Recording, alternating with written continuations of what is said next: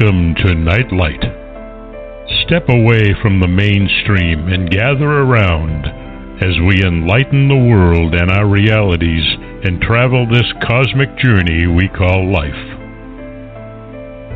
Join us as we share with you and provide that beacon that can guide us all to a better way. Explore with us as we examine a metaphysical montage of spiritual insights covering everything from the mundane to the magical, UFOs to unicorns, and everything in between.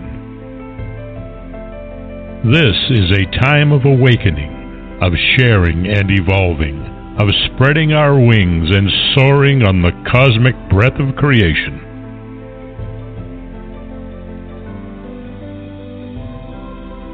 Come and join with other light minded spirits as we weave our lights together to seek understanding, enlightenment, and with a little luck, some wisdom. This is Nightlight, a reminder that you are never alone.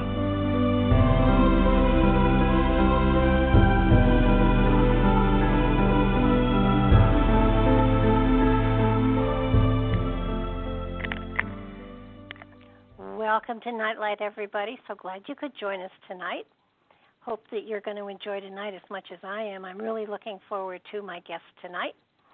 She is Gloria Amendola, who is a friend and amazing author.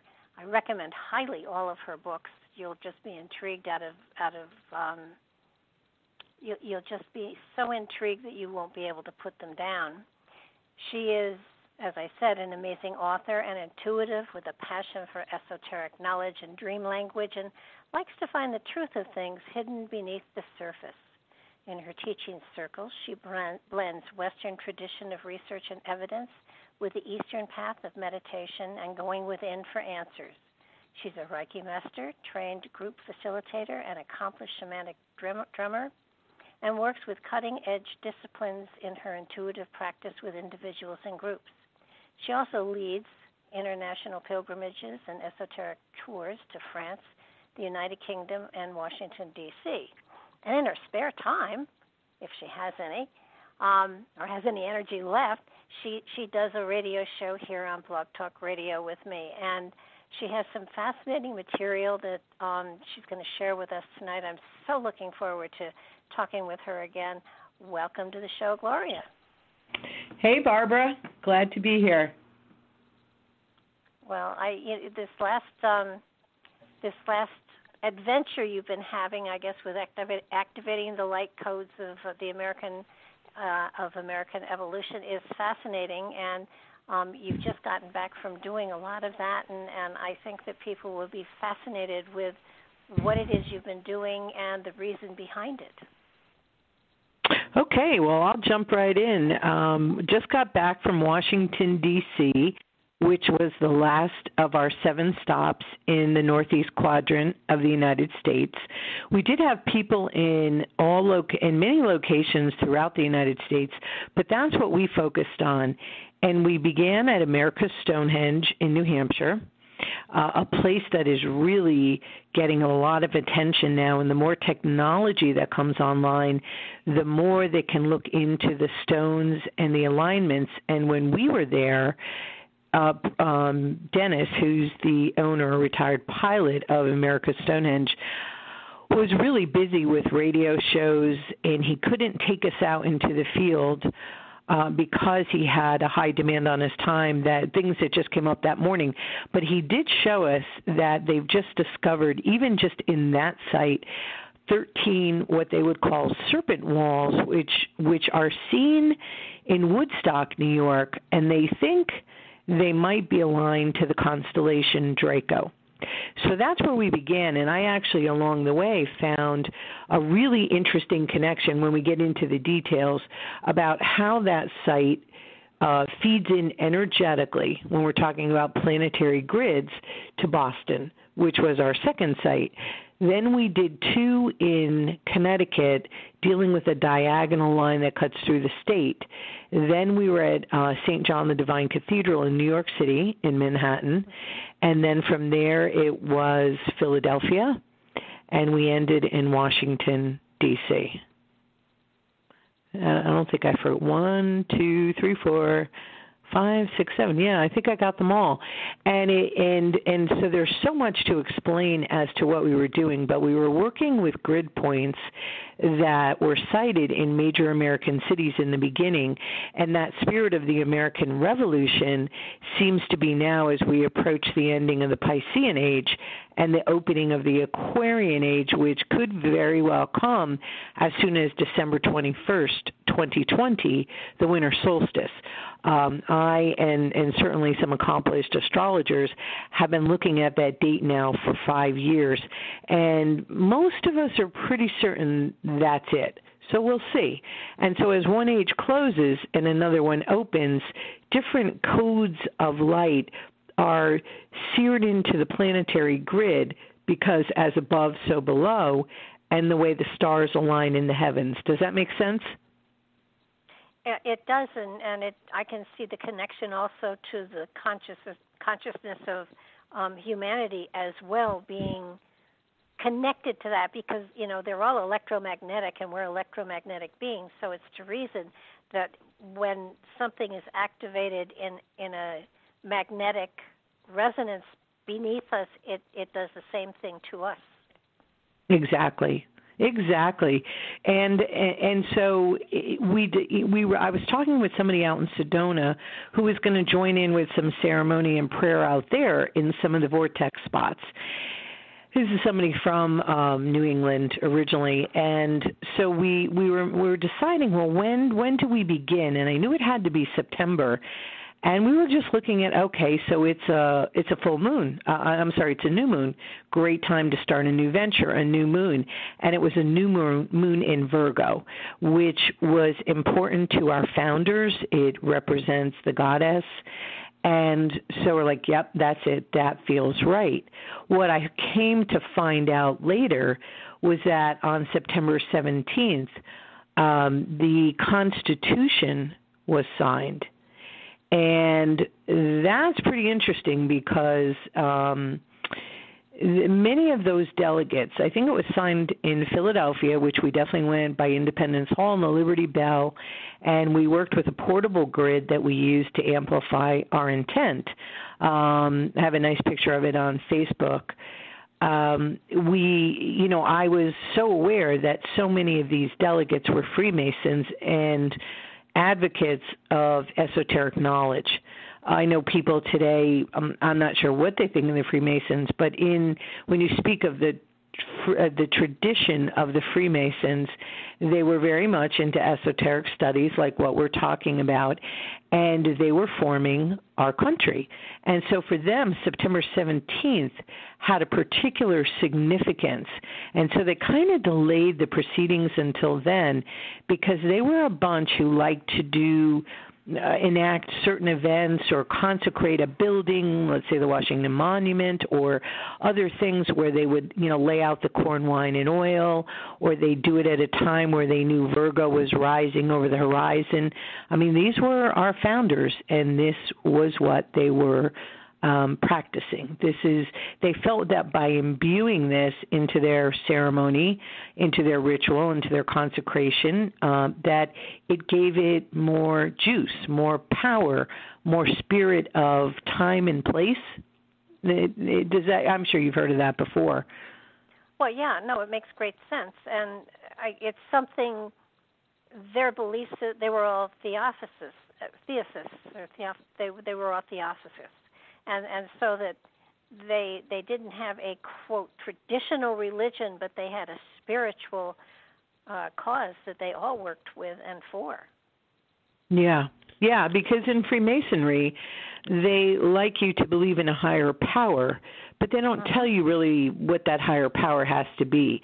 Certainly not in the beginning of Freemasonry. I think near the end of York Rite Freemasonry, they may get a little specific, but not in the in the general Freemasonic tradition.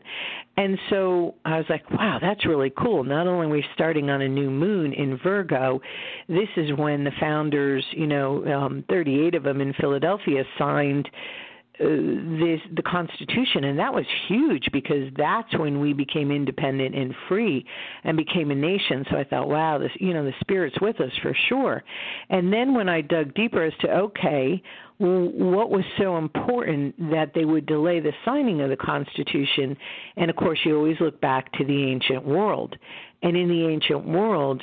Um, much of Freemasonry rests upon the mysteries of Demeter, uh, and the ceremonies that used to be held in ancient Greece on September 17th. And they involved they were really secretive and they were they involved a symbolic a symbolic death and rebirth experience. And it was important to the Masons and also signing the Constitution on that day because it represented the death of our country as a colony and its birth as an independent nation, nation which was a huge thing in the world uh, yeah. it, representing the death of tyranny and the birth of liberty. I mean, we take that a little bit for granted these days, but that was huge. So they they hearken back to those ancient rites of Eleusis, the Eleus, Eleusinian mysteries, um, and and they incorporated that as they often did. So it really was very important, and I had no idea, really, other than the new moon when we started out, which was at America Stonehenge, that there was so much. Um, intent and symbolism behind it. So that really that's always a good sign when you're beginning on a journey and you're going to do simple ceremony and prayer with good intent along the way. So the way I see it now is that obviously we're not fighting a revolutionary war, but we're going through such a period of rapid change, uh, technology, you know, in our world, the pandemic, everything we're facing. But it's really um, it's a time of of real spiritual leaping and evolution. And if the Piscean age is truly coming to an end, which it feels like to me, and Aquarius is coming online, it's a whole different vibe. Oh, absolutely, and and I've I've spoken in in my stuff um, in my um, on the website the predictions that that basically the world, especially the United States, is going through a birthing process. And yes. Anyone who has had or been around anybody who's having a baby understands that birthing is painful, frightening, yet at the end of the process you have magic. So yes you know what we're going through at this point in time is is part of that birthing process. And you know people are saying when are we going to get back to normal? And i keep saying th- that normal is gone. We have to establish a new normal. Right. So don't don't look to return to something that's past. Look to create something in the future. Yeah. Well that's what we were trying to do with our simple prayer we were just trying to envision that and and what that looks like now going forward what we want that to be. But before you know i i go too far off into that in ceremony i'd like to explain to the listeners how i see the grids and how uh, with all the time i spent in france and england in particular um some in scotland for sure very, very ancient actually, how they were using the grids uh, for um, initi- initiation practices, for consciousness raising, uh, and I'm sure there's probably some aspects of this that I still myself haven't figured out. I mean, we're all still trying to figure out what the Knights Templar, Templar were really up to, right? yeah. Right. I mean, we still are. It's it, it's just so amazing. But but before we go down that awesome uh, place, the I see the grids. The, this whole planetary grid network. It's living. It's conscious, and it's encoded. I believe truly mathematically. Um, but a lot of people feel it holds blue, blueprints or original instruction for our spiritual evolution. And that's kind of what some people think about the crop circles in Wiltshire in England yeah. that that there really is uh, at least in some of them embedded codes uh, for some mathematical and they're trying to help us uh, with the makers of them, not the fake ones, but the real ones. Uh, they're trying to help us with that evolution. They're seeding in the design, um, I believe, aspects of memory of our our next best version of ourselves, if you will?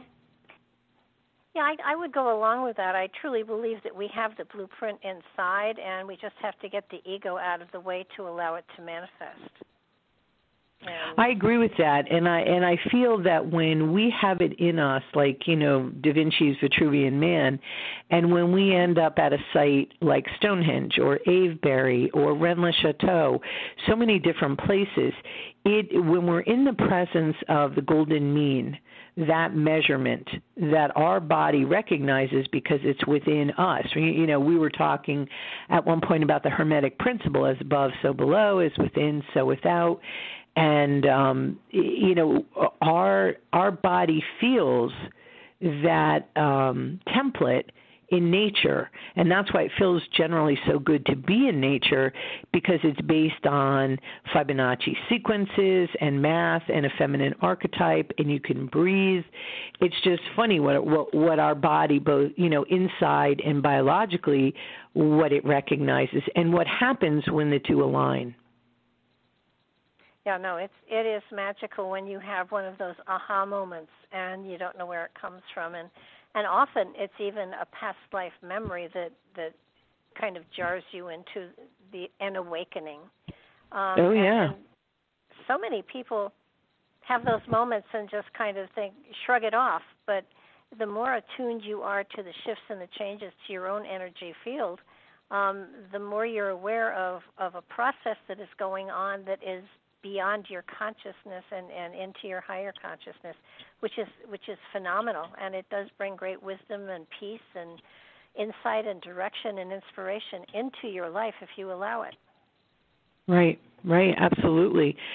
So we know that the stars are represented, uh, you know, of course, the stars in the night sky are represented on the ground in many of these megalithic sites, and we also know that the Templars somehow got a hold of those what I'll call the ancient maps, and they then maybe put a commandery uh, or a little chapel. You see this in France a lot, but even in in certain areas of England, uh, and they're and they're very well preserved in England, uh, not so much in France. Uh, because the Inquisition and the Albigensian Crusade hit really hard there, in the medieval times and really just, you know, I call it the burning times, just wiped people out. So England has a little bit of a better preservation historically, but you can still find those alignments specifically in France. You got to get out on the ground, you've got to walk, but a lot of people are are cataloging this and they were bringing the energy of the stars into the earth and and and doing initiations on those locations so that we can feel them in our bodies, right? Yes, somebody has typed in a question here and they want to know is the grid work connected to ley lines or are they two different things?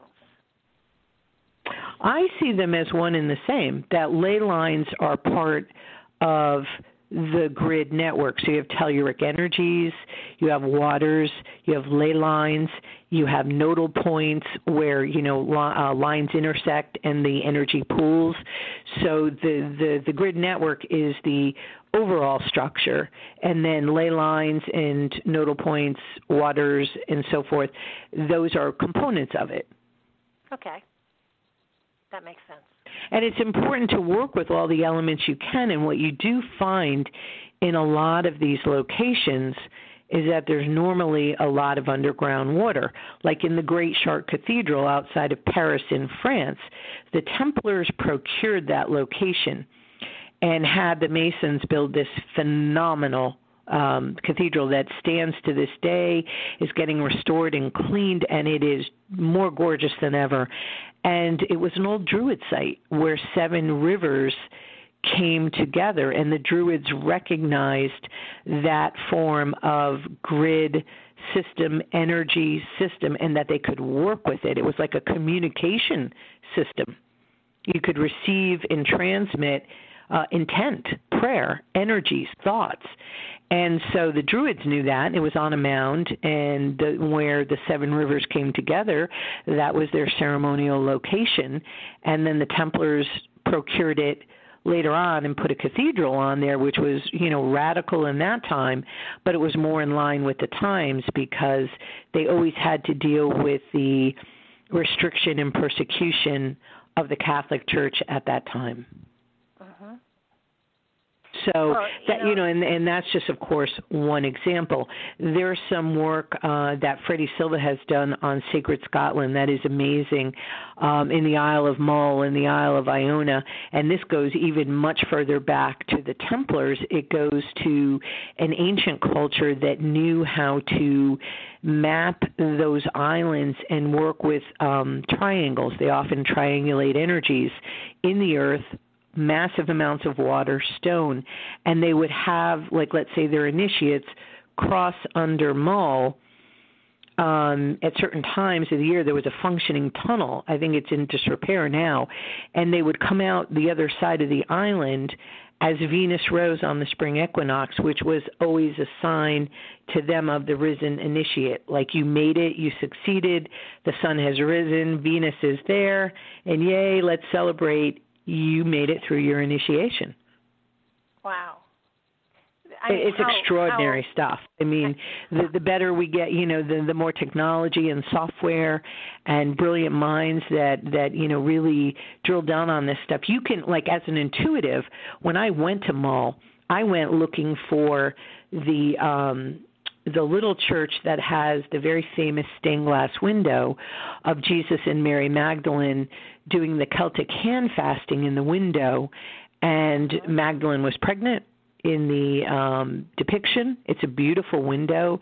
They're holding right hand to right hand, and it's um, the aura behind Yeshua shows him as a Nazarene. Whoever had that window commissioned, and it was in the early 1900s they were they knew the alternative stories. So we did find it, and we were able to really spend some time there, and it's extraordinarily remote. Like why why would someone do that in a, such a remote area? But long and short of it, there it was. And so when I was on Mull. I could feel the guardians everywhere, and I knew there was a Templar imprint.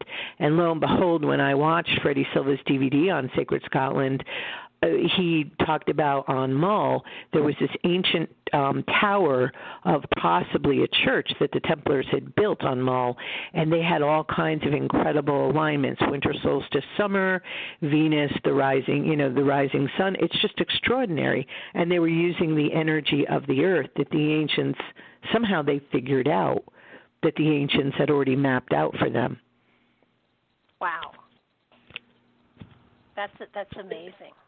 It's amazing. And, you know, I mean, I've stuck with this now for 20 years because I have been so deeply fascinated as to how in the 1100s, 1200s, 1300s they could have been they could have had all this knowledge um and, and how they were working with the grids and how they seemed to be working with the grids in highly energetic points on the earth with an intent to help humanity awaken. Well, you know, I, I think part of what's happening is that there is so much technology out there today that that in those you know, if you go back in time they didn't have you know the electronics they didn't have a lot of the the the stuff that is in the atmosphere so people were able to more clearly sense and feel um, areas of, of the the resonance and areas where there was something going on. And and you know today you know if you walk across or if you walk near some of these these sites you can feel you can feel the hairs on your your arms stand up. You know that there's an energetic there but if you're not you know really shutting out all of the technology and allowing yourself to be one with the environment you you miss it totally. And it is a shame because it is so so definitely there and so vibrantly alive still. It really is, and and there's something that when we get to the because I'm going to discuss some of the individual points and what happened, but when I reviewed the Federal Triangle in Washington D.C., I'll explain why I did that, and I think you'll really appreciate that, Barb, because you you're very interested in the Rennes Chateau area. The author, who's a professor down there, uh, kind of makes that point. In order for him to verify the stars in the Federal Triangle, he literally had to drive 50 miles, he and his wife, out of out of D.C. and get to a darkened area where they could actually see the stars. Yeah, no, it's it's to me it's it's amazing. You if you know it's there, you you can become more and more aware of it. But if you don't know it's there, you can miss it so easily. It's just it's it's so sad because we have given up so many of our powers to technology, which is such a shame because, you know, we, we have that those abilities and those technologies inside of us. And um, you know, to, to not be able to utilize them and experience them is a very sad thing. Well, you know, I think in our modern world we um we see technology becoming more intuitive um, and it's really interesting to watch some of that. And yet we don't realize we're just as intuitive, if not more.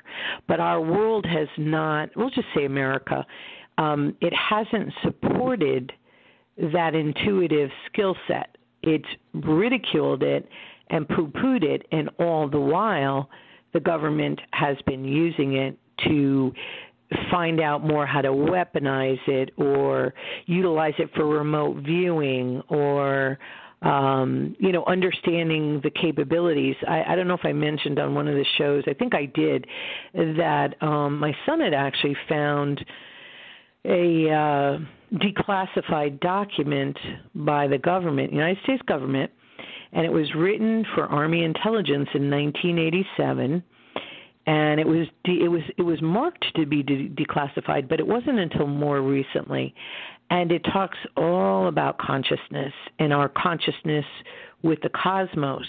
I mean, I have it. It's an unbelievable document. It's um I think it's over 20 pages and I read it a couple of times and so if we knew th- our government was doing things like that that early on, we would have probably developed in that way um, more fully. And there are those of us who made those choices and did do it anyway. But, you know, uh-huh. we did it at the expense of people laughing at us and making fun of us and ridiculing us and saying we were frauds and phonies and so on and so forth. And yet, you know, there again our own government is is actively interested in what consciousness can do on the earth. And they knew in 87 that there was a heartbeat of mother earth you know human resonance.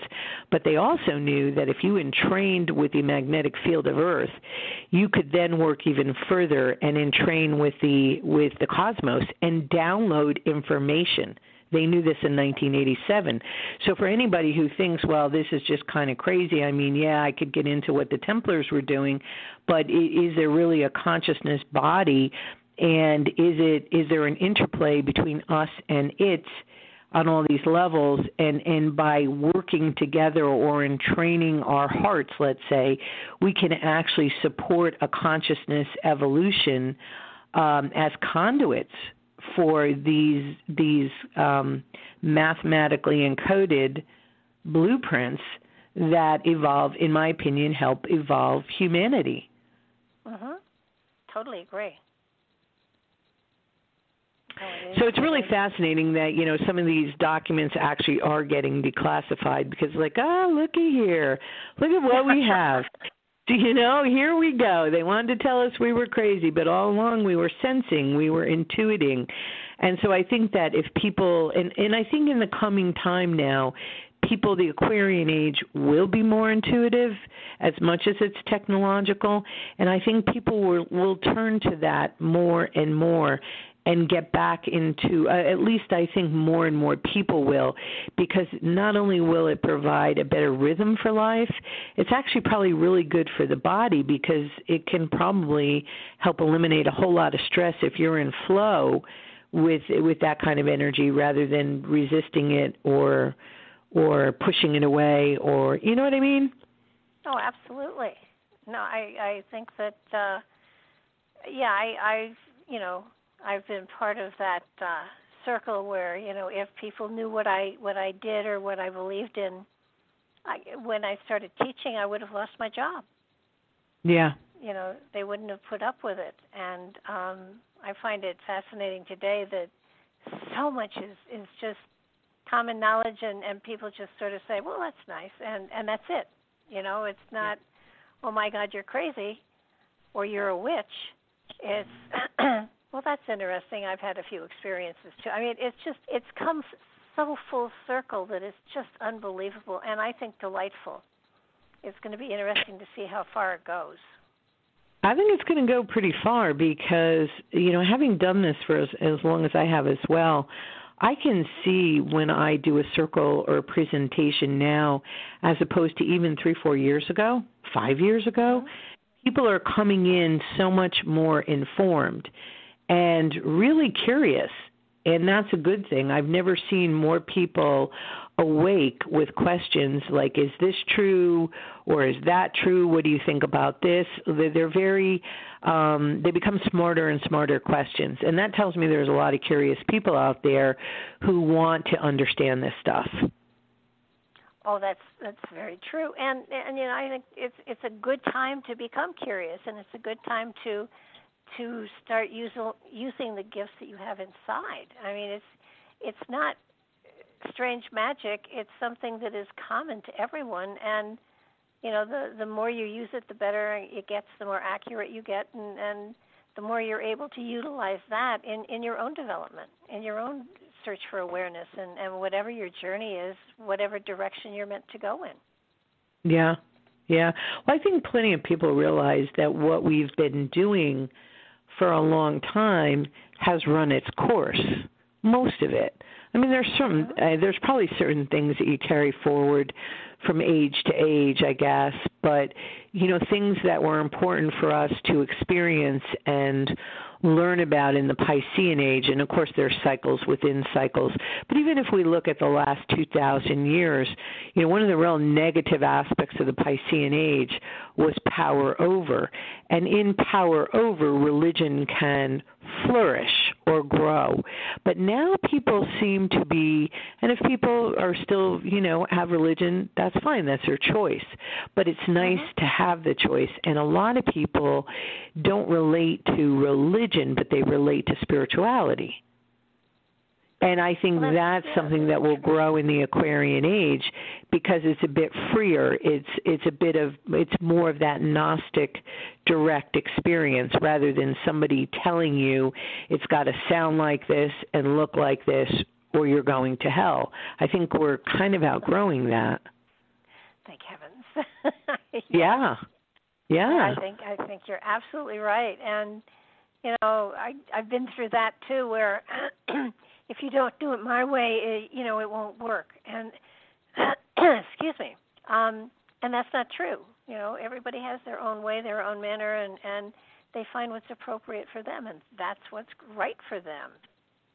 And, and that's uh, where the uh, innovation, I think, will come with the problems that we're faced with in our world on so many levels. You know, breakdown of healthcare systems, climate changing, water rising, different things that have to be addressed and dealt with, um, no matter what they are farming, food supplies. I think this pandemic is really making us aware of how interconnected everything is, and, and so therefore, you know, there must be new, uh, there must be innovation. I mean, just to even deal with the issues with water, let's say you know oh, how we yeah. use water. Is it clean water? Things like that. Um i was really thrilled that along the way we just saw a lot of bees. I i'm you know the bee is a symbol of the bloodline the merovingians you know the fleur de lis the bee and so I and of course they're you know they're in distress, and so it was really nice when we because mo- most thank God for the pandemic the weather was beautiful, and we gathered in circle with distancing outside and it you know it was perfect, and the weather really complied and there were so many little you know uh, bees that came along and just you know buzzed and hummed and and I was so grateful to see them because you know it's another issue that we face so I think all these different ideas and this diversity is what will really um spawn the innovation that we need to move forward. So our goal was to say a simple prayer, do some drumming, and interact with the grid and understanding it's alive and conscious, and putting forth. Um, you know, a good vibe into the earth and realizing how people are struggling, how the earth is struggling, and just trying to find, um, to offer healing and to offer uh, again a simple simple prayer. And just you know I, I love to drum on the earth. I love to sit on the ground and drum on the earth. So it was you know it was that simple all along the way and the and some of the people that we met and uh some of the experiences were unbelievable so here's one for your for your audience we were in America Stonehenge and that's where we began on September 17th and the next day we went to Boston to a very important place to me, the obelisk um, at the Bunker Hill Monument uh-huh. in in Boston, uh beautiful neighborhood. And we got parked right in front of it and we go up to the top and I tell the guard, somebody who's walking around to, you know, make sure everything people are behaving, and I go over and I say to him, we're going to do my friends and I are going to do a little ceremony. We're going to say a little prayer. We're going to drum. We're going to take out a few crystals. I hope you're okay with that. I just wanted to let you know. And instead of somebody saying, "Well, you know, blah blah blah," he was like, "Oh my God, we're so glad you're here. We need help. This world needs help." and it was as simple as that. And we, and, and so he said, "I'll let the the." um the person who's going to walk around because they take shifts and nobody bothered us and it was a neighborhood kind of thing and we work with the energies in that location and i kept saying to the group you know there's as i sit on the ground and i do this it feels to me like i know this place and that this place knows me and i couldn't understand what the heck i was saying but i uh, and and this other woman in particular who has a resonance with John Adams and in Boston, she was like, "Yeah, it it feels like home." And I'm like, "I don't know, I can't explain it. This land knows what I'm doing." It's conscious, it's alive, and it knows what we're doing right in this moment.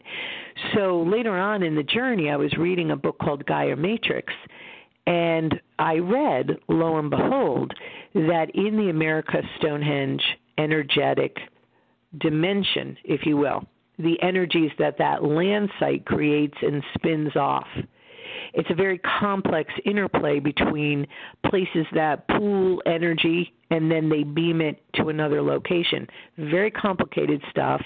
Some people call it the Reshel grid system. Whatever it is, you see the Templars doing it in England.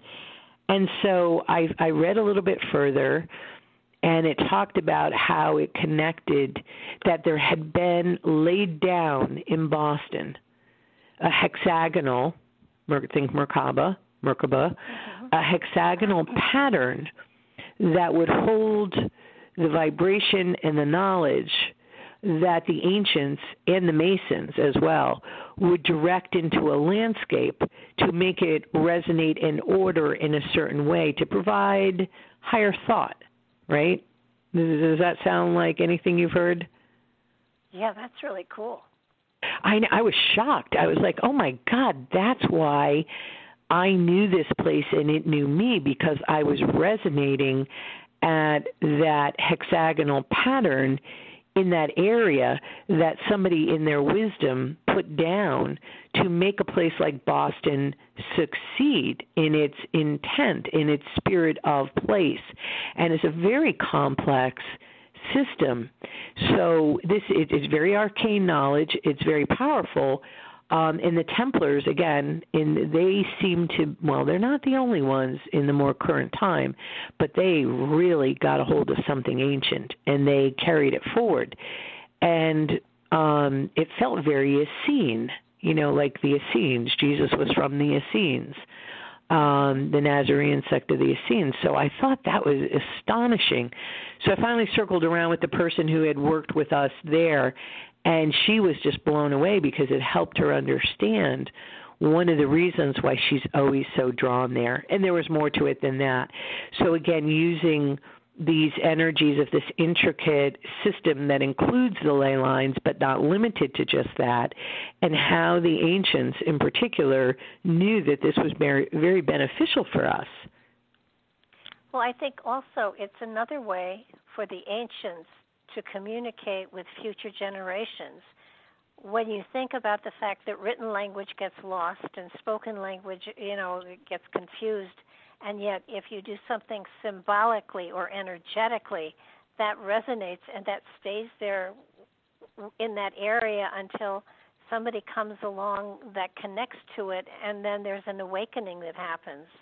And it would be great to, to try to figure out how to leave those kind of messages for our future generations because you know time is strange and and different things happen with cultures and yet the energetics that we leave imprinted in the earth, you know, will stay and will be there for other people who are aware to read them, to react to them, and to utilize them. You know, that's that's very very true, and I've run into that before. I remember in 2012 there was this young Mayan wisdom keeper, and what he said was that when he was a small boy, that his grandfather would take him to the temples, which are all stone. And what you just said about the ancients leaving some kind of imprint behind, energetically and in a temple or a, in in a symbol, in something, and in the stone. You know, they always ended up using stone uh, it holds that. And what he said, and it really resonated with me along along the way, that when his grandfather would take him, his grandfather would kind of you know put his hands on the stones of these temples and he would get downloaded with information. And as yeah. the boy became a teenager, he was able to finally start accessing it as well because this was something his grandfather wanted him to be able to know how to do, you know, passing it tradition to tradition. So what you're saying to me is very true. And I've always heard that the Templars also did that. They left things behind and those initiates that would come in every generation or whenever they came in a particular age, they would then access that and it would have its um, kind of its continual unbroken memory. And I, I don't know if unbroken because of the well, plague and things that happened in our history, but certainly a chain of memory, uh, like you said, and then those ideas and those concepts would be then sent out in, in in any particular age to and it would adapt to the age but there would always be a classic that you could go back to find foundationally and they would and the great teachers would teach again right? Well yeah and and i think that what what has happened is that you know we have we have hieroglyphs and we have all sorts of of written language but written language loses its meaning the further away you get from the source. But if you're talking and energetic on a spiritual level that's clear and resonates to whatever language the person speaks so that it is a, a soul understanding of a concept as opposed to trying to say well what does this symbol mean and what does this symbol mean and that must say this. That's that's often very off. It's it's the energy within the symbols that we have to learn to you know we have people who interpret but they're only interpreting from their own frame of reference on an intellectual level. But if you allow yourself to go into spirit and take energy spiritually, then there's an awakening inside of you that is far more profound, I believe. You know, that's true. And I don't know if I've ever said this on your show, and I'll leave out some of the details, but I knew years back, I knew a gentleman in London very bright, very smart guy, and he had a deep passion for Egypt, like I've had for France. And he told me a story one time that blew my mind, and I know he wasn't making it up because he was very left brained. very much a researcher. And he said that on one of his trips to uh, Egypt, um, and I think he went about 20 times, something like that. He went into this temple alone. He had been there so many times. He felt like he really knew his way around. So I think he was staying in Cairo. Um, and he went, I don't even remember what temple it was, but he went, and he had been there before. And he went in, and there was this symbol, and it had to be of the bee in some way in the temple. And he became so entranced by this experience of so you're saying that the symbol holds um, magic, the symbol yeah. holds energy, and it, it, it moved beyond language. And and again, this is a guy who's a left brain hardcore researcher, and he said the bees came alive and stung him multiple times and he left the temple totally freaked out because on that trip he was by himself and he made it to his hotel room and he he doesn't remember what happened until he awoke like a few days later. And you know he had had all these bee stings. And you know to this day he couldn't explain what happened to him, but he had moved in that moment beyond his mind into a different dimensional uh, reality, and he just kept staring at these symbols, these hieroglyphs, and that's what happened with him. And I mean, that's wild, but I have no uh, reason to believe he would make it up because it's not the kind of story he would want to tell. well, you know, when when Patrick and I were investigating all of the stone chambers and everything, Patrick, who was very intellectually oriented, was trying to figure out what stuff meant. And I would usually just lean up against the rock and listen to what it had to say. And mm-hmm. often it was it was very different from what Patrick was saying, but later on archaeological evidence, you know, sort of went more along with what I had said than what he had figured. And and the the one thing that you know when when you were talking earlier that, that sort of triggered a memory for me was the serpentine um, walls. Um, we have pictures of several of them in um, in the area that I that you know in in Connecticut. And okay, okay. And and so I can remember you know Patrick Patrick saying, "Well, this must mean this, this, and this," and I said, "You know, this is this is something on a more spiritual level. This is this is giving somebody a, a map inside of themselves. This is not." And he just looked at me like I was crazy, and which he often did. And uh, you know, I said, "No, this is this is not." You know, it, it's not carved in stone I mean, th- yes, it is carved in stone, but the message is in spirit. So you can't interpret it intellectually, and that's the same thing I I believe personally. Um, American Stonehenge.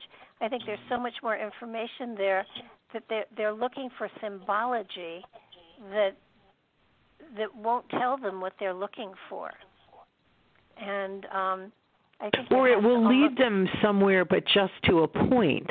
Like I, I yeah. remember last year being up there. I was doing a presentation in Maine, and then I was taking a group to the American Southwest.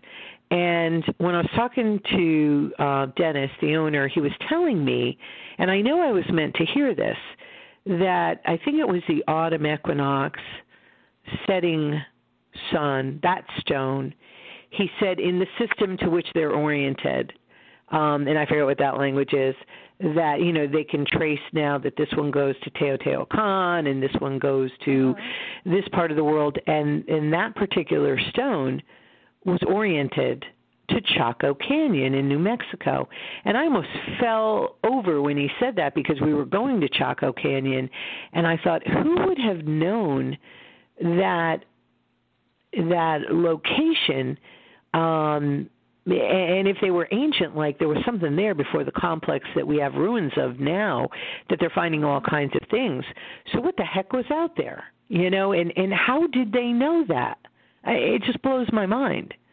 Well i'm i'm coming to think in in my own research and stuff that a lot of the messages that are in these stones come from before the flood in other words they come from that time before um, before our, our, our knowledge of what's going on here. So so we're talking prior, maybe forty thousand years or so, and mm-hmm. it feels to me as though there was a group of ancients, teachers, wisdom keepers, whatever you want to call them, who were here and who were teaching, and they left instructions in the stones, and and we have because we think that we understand the meaning of the stones and the carvings, we've stopped looking for the real meaning that is hidden there. And, uh, you know, I agree with that, and I, know, and I know different researchers in the UK, particularly England. Uh, Maria Wheatley comes to mind, Freddie Silva, but there are others, and they're doing some fascinating acoustical work in let's say the inner circle of Stonehenge. It's not the only one, and they can tell when these sun when these stones get charged by certain magnetic energies like in Avebury and what charges inside the circle and out and they can also find that by pitching certain frequencies in the stones they uh, form into geometries, right? And different ones at different times. A new moon, a full moon, lunar standstill, different cycles, right? Uh, how wonderfully interconnected all of this truly is. And you can see them form, and, and again, they form different things. And I think in those geometries, because remember, I keep saying how mathematical the human body is, and um, you know, the, these temples and cathedrals and the heavens. I mean, you know, in in Rennes le Chateau, I mean, we don't even know fully what's going on in that place. Where, I mean, just the landscape is is is you know set up to the golden oh, yeah. mean. It's it's just crazy. Uh, I mean, I spent so much time with Henry just looking and looking and looking at that stuff, and I think I'm finally getting it. Um, so if if they were here then and they were teaching, and some people believe that after the flood, that those people of the serpent, the Tuatha, the um, Anasazi, the um god i can't even think of of of the names that they go by that they would have been trying to reconstruct what was lost. And they were those wisdom keepers as well. So it could be both things. And yeah. here they leave these these places behind and and to get back kind of to the to the um, you know um, activating the light codes of the American evolution, it appears that our founders, some of them anyway, were aware of these things and encoded, particularly in the Northeast Quadrant, but not just there. Uh, but that's where we began, you know, in the country. And they spent, a, you know, Franklin and Jefferson spent time in France, and they were looking at, as particularly Franklin, he they were looking at the the esoteric mysteries. Oh, yeah and they were using that technology to create the new to recreate the new Atlantis here um and and and they were using the geomancy and the grids and this energy um in a way that we're just beginning to understand. Oh yeah. Well, you know, even the Bosnian pyramid is is resonating a signal, a sound that they've been able to um, actually record and feed back to it, and it answers them. So it talks to them. So, you know, isn't that cool? Oh, there's so much going on that is just so phenomenal. But, but yeah. yeah, you're but but you know you're right. I mean, you know, there's so much from antiquity that that's we we haven't you know claimed yet, and I I feel that you know there's there's there's so much yet to be learned. And and I do think you know they they there are books out there like you know the well the documentary Secrets of the Stones they're talking to the stones there's and the reality is you can talk to them. Yes. but you don't talk to them in English you talk to them in spirit. And that's more listening than anything else. But there are there's wisdom teachings in in all of these stones, and especially at American Stonehenge, especially in places where where it's so very obvious that there has been intent in in creating um, a spot for communication. And yes, absolutely. And and you know, I because I believe all that already, I'm like, what were they communicating and how were they doing it? You know, I want to know all the mechanics, that sort of thing, because I've seen these sites all over the world. In relation to the United States, they're here a little bit differently than in Europe and the UK, but you can find them in the spirit of place, and you can get inside the head of Jefferson, Franklin, and even Washington. You know, Washington was a great surveyor. I mean, the, these guys were they were um they were flawed. Yes, people say, well, they owned slaves and they did this. I get it, but you know, you have to take history for where it's at. And they were they were brilliant um, men and there were women as well, but you know, brilliant men doing what they could do in their time because they never said it was a finished work. They just did what they could do at their time. And I'm not advocating slavery or you know women being suppressed or not having the right to vote. Of course, I don't believe in any of that, but I'm just saying that they were incredibly brilliant and they did what they could do at their time given what they were faced with and they left a legacy for other generations to take up the gauntlet and continue on. And it's very clear that FDR, um, President FDR, also was a very high ranking Freemason and deeply understood esoterica. And you can see where he moved, the Pentagon at the last uh, moment. Uh, you know, uh, when they were breaking ground, he wanted to make sure the me- megalithic yard was encoded, and he had something to do, I think, with the Hoover Dam. I think he somehow was involved in the in the uh, maybe the completion or another phase of work in St. John the Divine.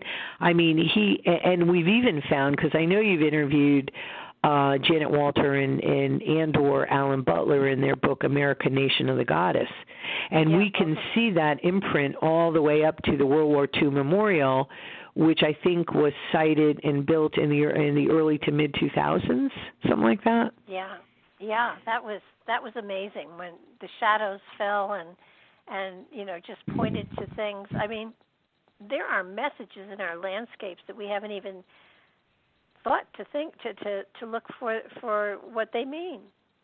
Yeah, I mean, you know, luckily we have wonderful, you know, people who are so dedicated, and believe me, this takes dedication, where they go in, and and that's where my left brain comes in. You know, I read the books, and um you know, I go and I visit and I'm on the ground and I drum, but then I drum and we might chant something or do a simple prayer, communicate sound. I love the drum because I entrain with the heartbeat of the mother. And that just opens other dimensional aspects of this um, system, as you were saying before. It's it's not there is a linear left brain component, but beyond that is a very vibrating uh, um, holistic, holographic imprint. Yeah, agreed. And and it's to me, you know, I sit back and I, in, you know, when you in this field, you you sometimes get to, you know, you you search and you search and you and you study and you get to a point where it's aha, I have arrived, and then a voice inside of you says, now it's time to start again and you know it's like peel it's like peeling an onion.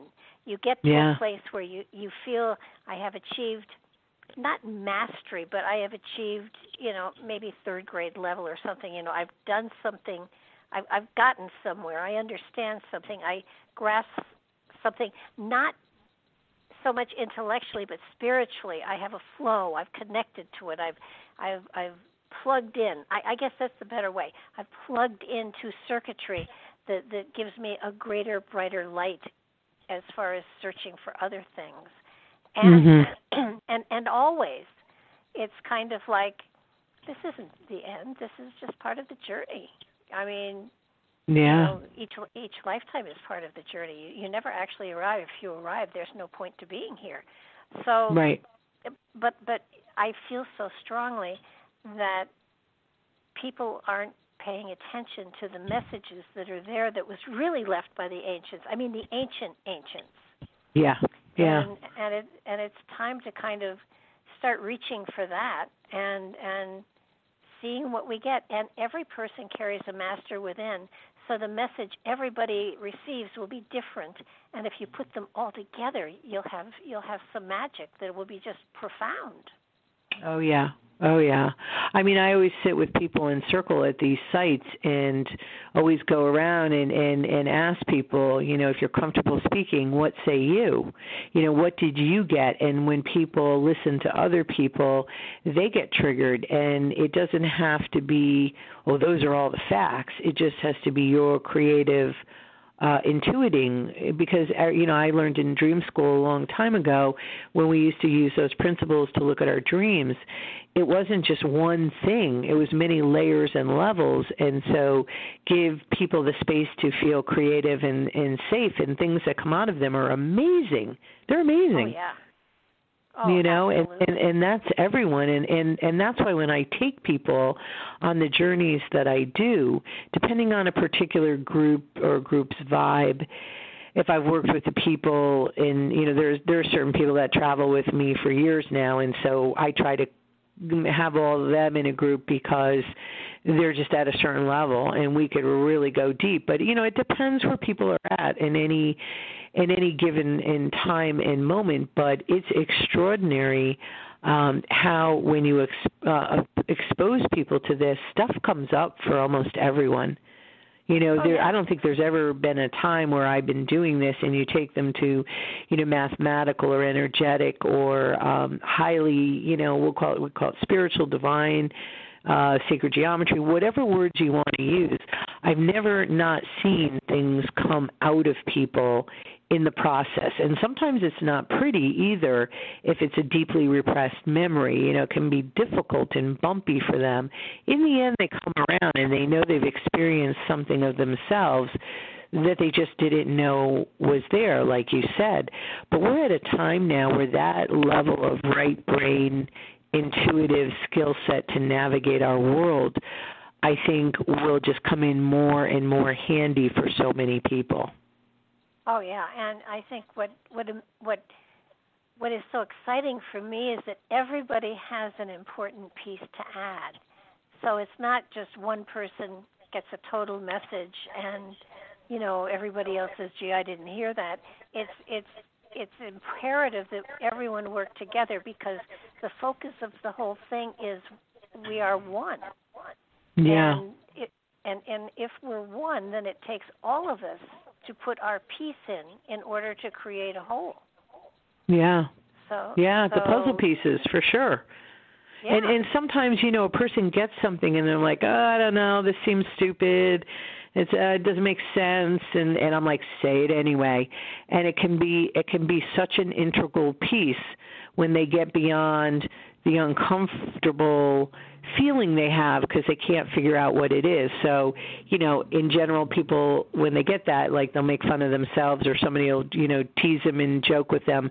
But in truth, those are the pieces that come in from that deep un- unconscious well. I call it the well of memories. And I mean, every time I, I see it happen. As a matter of fact, when I start out my journeys in France, we go to um we go to this open air market in the morning and we look at a St. Michael church right positioned right in the center of a measurable six pointed star on the earth in Espéraza and it's it's suggested that before the church was there and of course there's a river that runs right alongside it. It's right in the center of a six pointed star can be measured. Um it's believed that an ancient temple was there. So somebody was always procuring and working with the earth energy and it tended to be a more spiritual pursuit if you will um a more spiritual intent in in that regard and we then go to Mount Bugarach in that area, which is highly energetic. Well, we go up to Rennes le Chateau, get everything stirred up there. And then we come down to that area where there's dubbed the Cathar Lake, and we sit, and I do a shamanically um, a shamanic uh, past life journey where the drum takes people in rather than a deep regression. Um, and we begin to stir, really stir the well of memories. And sometimes what people experience in that moment, at that juncture, carry them all the way through. The threads are consistent all the way through. And other times, you know, four or five people will see the same thing, which is amazing and they kind of huddle with each other all the way through because they're having some kind of shared experience. It's it's really wild what we're capable of. It really is. Well, don't you think that that that on some level people are drawn to other people that have had the same kind of spirit that not the same spiritual journey but a similar spiritual journey so that they can you know at least share the experience and and nobody looks at anybody else and says well you're just you're just freaking crazy um yeah yeah and i think it's in the emotional body a lot too because when you have people who don't understand or haven't yet um discovered certain past life memories uh, it's it's kind of like maybe that past life memory produced trauma or grief or persecution, uh, especially in Southwest France. And sometimes it's that resonating vibrational match between the two because they remember the burning times. And that's why Montségur is always a really, really powerful site to go to because of the history there and in the Ariège with the burnings and uh, the persecution of that of those people and they do find each other again through time. It's it's it's extraordinary what we are capable, and it is such an adventure. And I think more and more as people become burnt out and this age closes, and these things we've been doing on automatic pilot don't necessarily hold any kind of meaning. We're either going to get burnt out and so jaded we're just going to deaden ourselves, or we're going to seek to find this aspect of ourself that went missing somewhere along the line or maybe it was never even fully activated but now can be at this turn of the age you know at this this evolution this this you know american 3.0 maybe you know maybe that's what we're going into. And so so moving into each point very deliberately with intent and working with the earth energies weather completely cooperated, we were able to engage in those seven locations along the way um, until we got to DC, all the while holding that, and it felt very alive and, and very responsive to all of us. Well, I think that that there is something to be said for group energy too. That, that yeah. Um, excuse me. While we all are on a singular spiritual journey, like-minded people getting together create a, create a group energy that is greater than the whole. So that so that that's what that's why I love to do um you know um remote viewing with a group of people or you know past life stuff with a group of people because you seem to the the energy seem to meld together and that gives you a more powerful um energy to work with in in your own in your own journey so it's it's almost like you create a a, a battery that everybody can draw from. And, yeah. Um, yeah, that's so, that's cool. I, I've done that with uh, a group I used to meet with many moons ago at uh, you know the beginning um, of this phase of my journey. And uh, we had um, a past life regressionist, Maddie Hayes, who took us back to Rennes le Chateau and of course, I was going to France, but other people were like, "Yeah, I'll go. I'll see what's happening. You know, I'll take the journey. We all have fun hanging out." And it was yeah. amazing the people that had the resonant memories in the village of Rennes Chateau ended up later, years later, going with me to France. Because I, I, at that point, I let me correct that. At that point, I, I was researching heavily about it, but I hadn't actually even gone myself. But we all decided, yeah, we're in. Why not? After that, we'll have a nice dinner. You know, we'll, we'll just see what happens. And the people that I saw, there was one who didn't yet. I believe that she will, but um, it was just amazing the memories that come alive in people and what group group energies do. So, you know, the work around this stuff is really, really to me it's exciting it's fascinating you know that's that's where i go and I just go more and more because it's really what has uh, meaning to me now. You know, you get a little bit older and you don't really want to do the same things over and over and over and over again. It's kind of like you've been there, done that, and you want to really understand the bigger picture. At least that's me. Um, and you know, the well, Templar piece for me is just so important because I believe that there are messages and and uh, artifacts that are still out there that went missing from when they brought things over here and the tribes, the, the Native American Indian tribes that then protected them for, let's say, the you know the Sinclairs and stuff like that. Um, yeah. I believe that in you know as years went by and uh, different things happened, that some of those things went missing, but they're there. Oh, I, I, I just I can't I can't shake it after 20 years that they're there.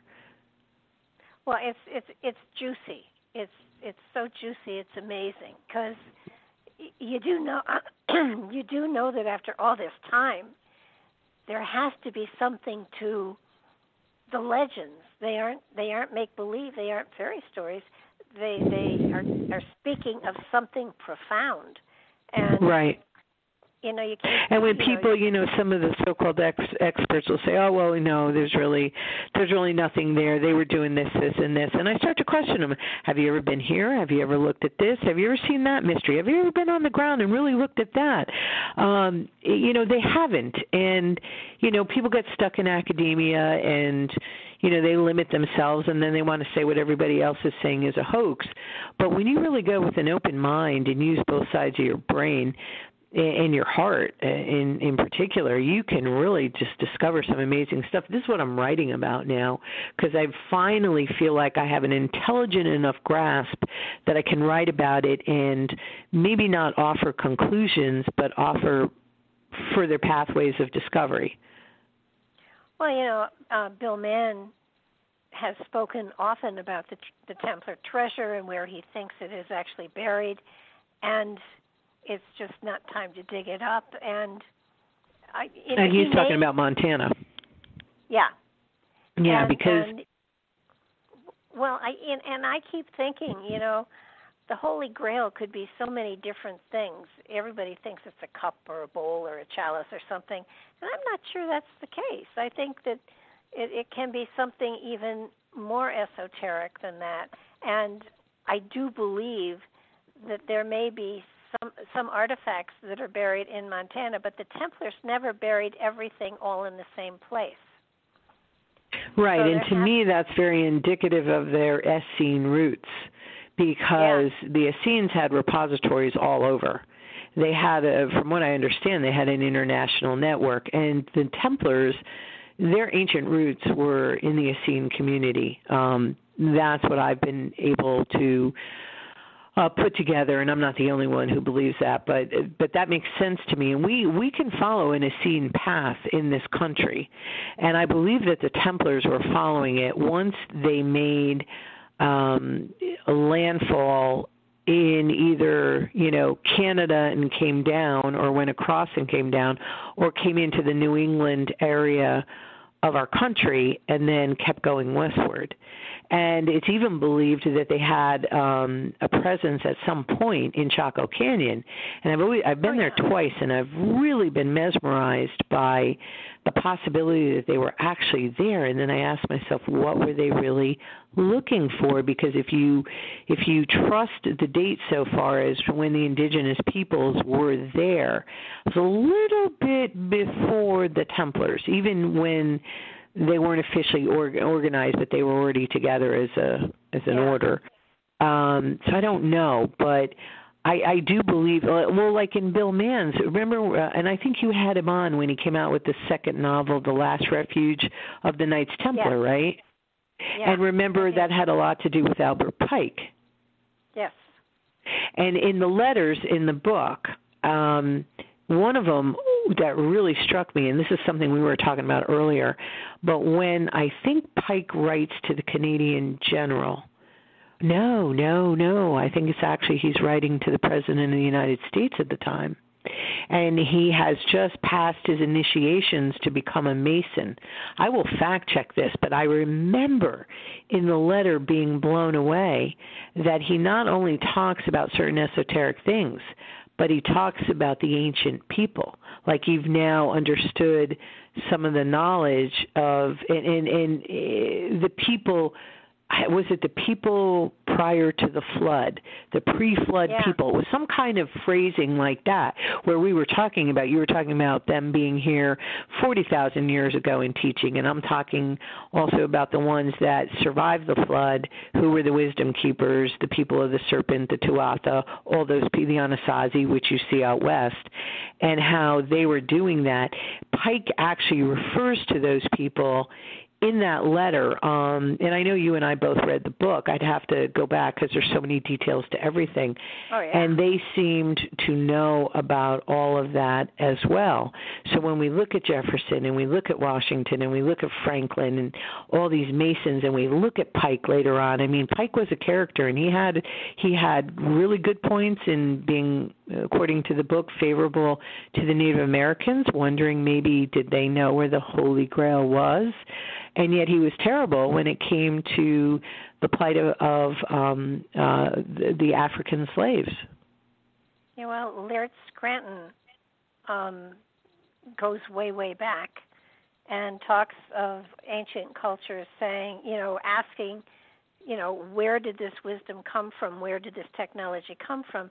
And they all go back to um, Skara Brae and uh, and and other places that were teaching centers, and he felt that Gopeki, the Göbekli Tepe was one of them, and that these there were eight of them mystery teachers that not that not only came from off world, but were not in in physical form, who were the people that taught about fire and geometry and and, and this this would go back to pre-flood.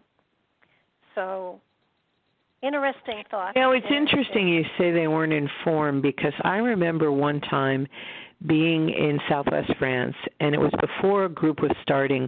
So I had a couple of days to roam around, and somebody had told me about an old Magdalene chapel hidden way back in the woods in a in a town I knew, in a village, not not even a town, a village.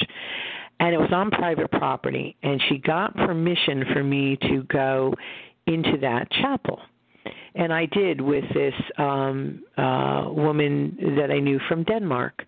And we went in there and it was a mess. It was old. It was it was just a mess. So we cleaned it all up and we sat in there and we sang some songs and I started to drum. And I said to the woman who was with me because I didn't know her that well, and I said I'm probably going to channel so if you see that, uh, hear me, just know that's what I'm doing. Know, I was preparing her. So we I did some drumming for quite some time. And Magdalene came through and I channeled in and I had my phone and I recorded it. And when I listened to the playback, but I'll never forget the visual that came through, is that she told me, now this is channeled material, so take that, that's the source. She yep. said that when she lived more outside of the Rennes-le-Chateau area. She would make passage from there to Alet-les-Bains, which um, had in, in hard to to explain this quickly, but the, I believe in what I've seen on the ground there that prior to the Abbey in, in the you know Christian slash Catholic religious ish, uh, you know wars and battles and everything else that went on there, there was a goddess temple and they were doing their work. So when Magdalene was saying that, you know, I was really connecting the dots. Well, after when I was listening to it, but she said when she she had um she had protectors that would bring her because it was back then it was a good distance, and there were times in her journey when she got closer to Alet-les-Bains, near where the chapel was that we were in, that there was a community of what she referred to as star children there and they used to like she could see them when she made passage over there to do her her work. Maybe it was cyclical at the full moon or the equinox solstice. And that the the the way she knew that like they would kind of hide behind the the doorway uh, when people came, and she couldn't understand why they were so incredibly shy. Again, this is all coming through channels. And that when she saw one one time kind of lift its garment and she said underneath there was no form. It was light. When you're, you're you know you reminded me of that when you were talking. And i was startled by that. And she said she believed that they were star children and that there was a group of them there. And um they were just holding a very very high vibration. And it was the kind of thing where i guess they could put a robe on and take form but really in truth they were light or at least mostly light. I don't know. It was just the With, wildest uh, one of the wildest things i've ever channeled. These uh, the I know the in the Orkney Islands, Skara Brae, that was a teaching center too, and many ancient cultures talked about eight teachers, and, and the number eight it, it seems strange to me because I've not heard of the eight being so symbolic, but uh, the Dogon religion, um, Mhm. the Dogon culture, not religion, um, and and many other really ancient cultures all speak of a group of eight that came to teach, that shared the wisdom, and, and the Egyptians as well. It was Yeah, eight. and and I know Tim Wallace Murphy in his in his very well known God re- God rest in peace. God, I miss him. Tim uh, wrote in his very um, popular book on Rosslyn in the Guardians of the Holy Grail. He wrote he showed how he showed the geometry that was encoded in Rosslyn Chapel in Scotland. And of course, Skara Brae is way to the north. And Mhm. he uh, when you unfold the Maltese cross, you have I believe eight points and he talked about how the eight was a number and of course numbers could have multiple meanings but he talked about how it was a number of initiation and it was encoded there and of course where Rosslyn Chapel sits that's where the end of the Da Vinci Code that chapel Yeah. where the guardians came to see Sophie you know who worked with Tom Hanks's character of course Langdon um Yep. but that was an ancient ancient site and it connects back to measurements that people believe are connected to Atlantis, if you will. A whole other story. And when I took a group back there in 2018, we were we went all the way up to Skye, the Isle of Skye, which is very high vibe. I mean, it's whew, you can get dizzy, and it's some people believe that up there, um, pieces or parcels of land that are above water are actually from, we'll call it Atlantis. It may have been something else, but that great ancient motherland that when you're walking up there on the ground today, like it never went, not every piece on the planet went down. There were some that I guess they say stayed above water. Um, not sure, but it, boy, it felt like it was a different world. So when you're talking about Skara Brae, I could only imagine from you know, I think Skara Brae is still north of Skye. I've never gone to Skara Brae yet, but I mean the the the vibration of those places and the astronomically encoded alignments in the stones are like through the roof.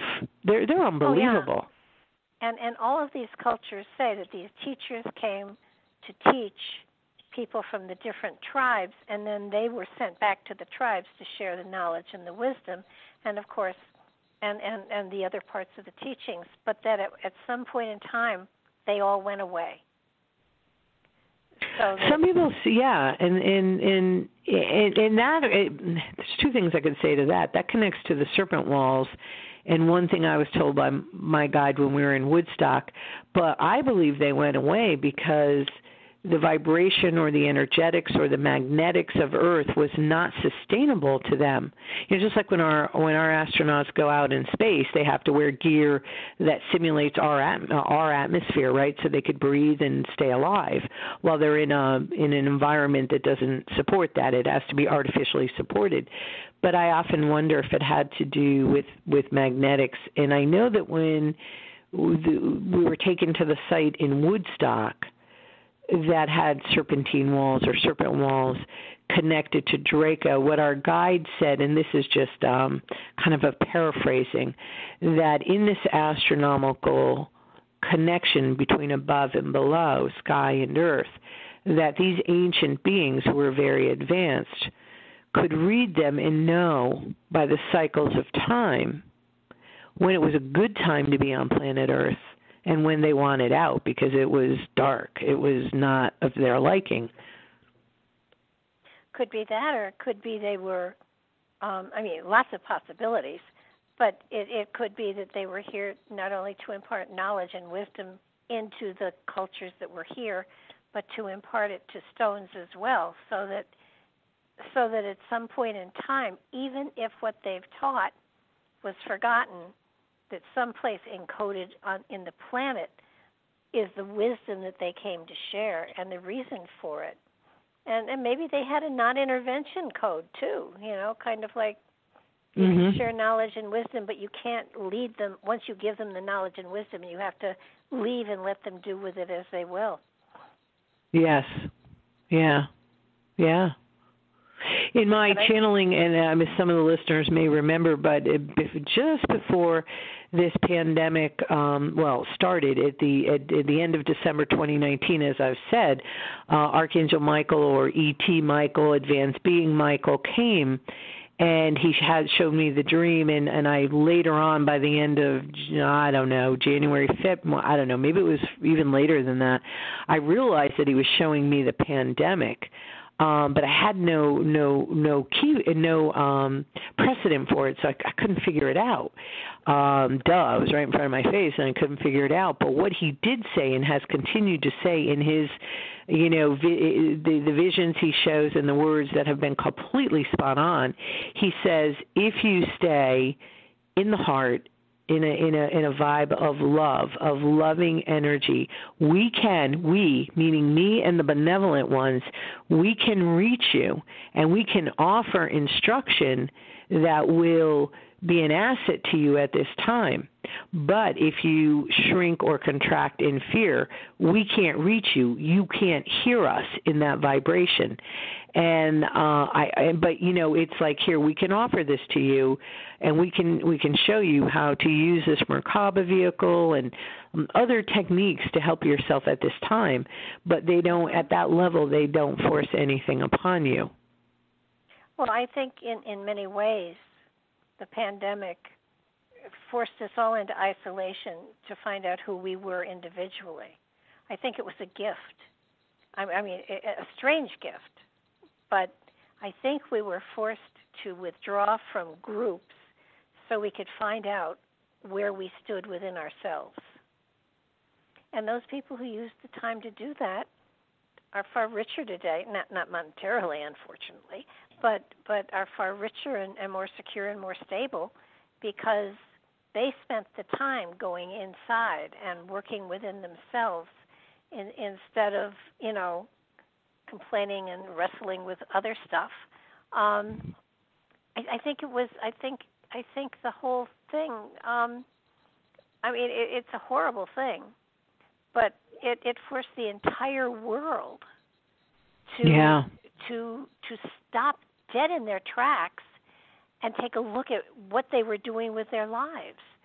And lots of people lost jobs, but in in in the losing of the jobs, they found other ways to to support themselves that were healthier and that were more resonant to their talents and their gifts. I mean, yeah, a lot yeah. of stuff was bad. I I got that, and a lot of people passed, and I and, and that's horrible.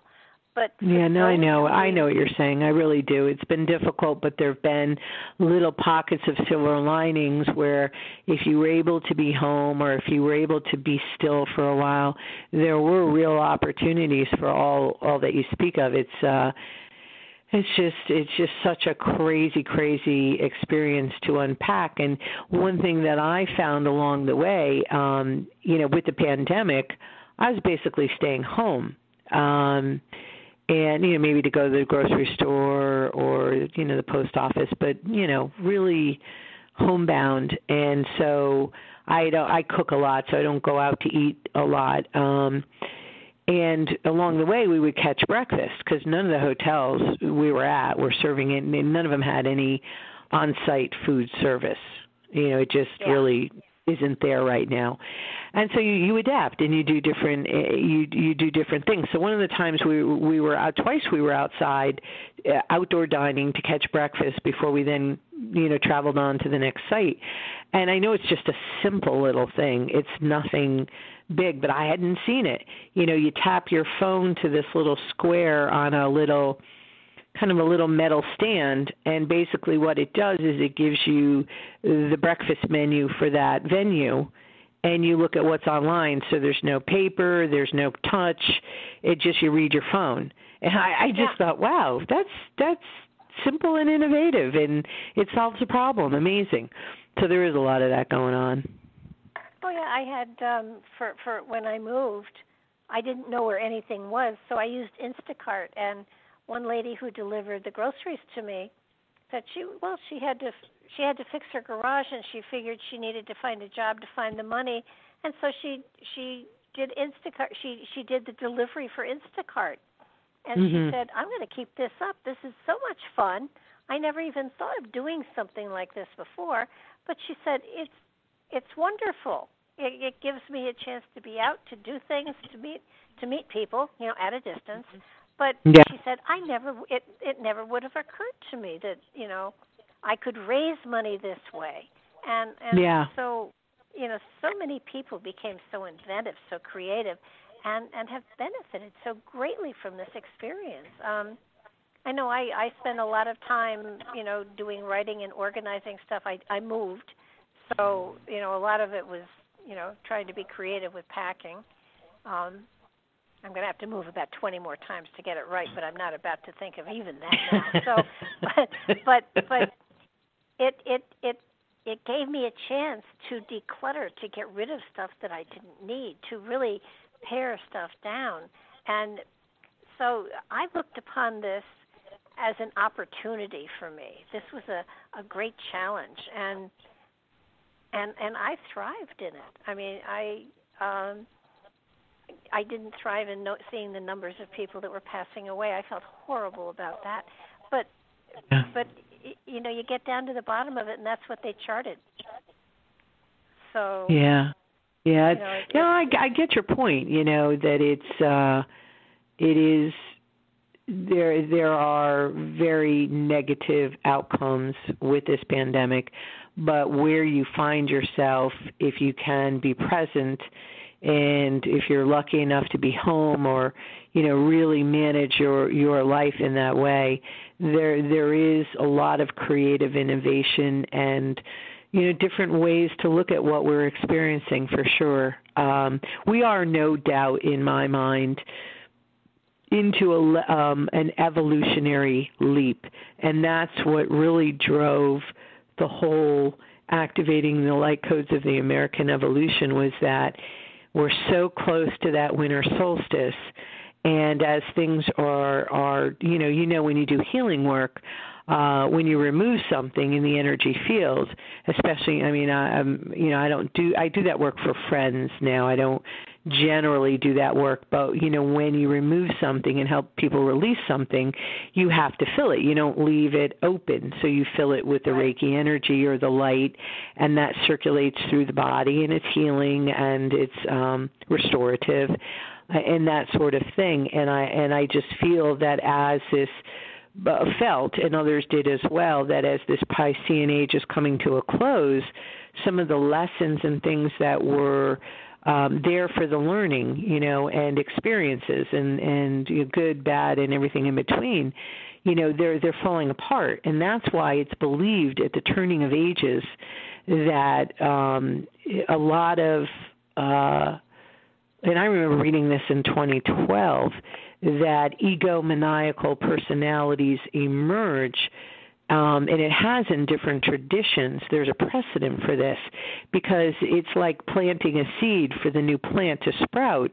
You know, you've really got to hover over that little baby for a while and nurture it before it gets stronger and starts to grow on its own.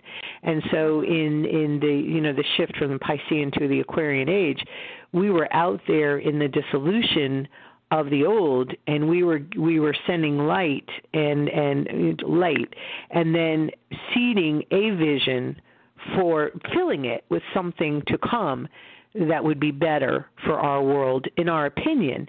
And i'm sure there's plenty of people doing that but you can put your thought sphere you can put your your feeling in your heart into the mix. And what takes hold is what takes hold.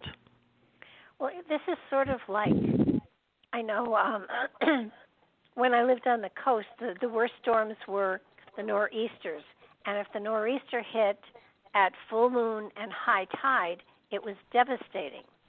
And it feels to me as though we are at that period of time um, astrologically, and isn't this the time in the switching of the progression of the equinoxes where we go from from a um, a more physical focus into a more spiritual focus?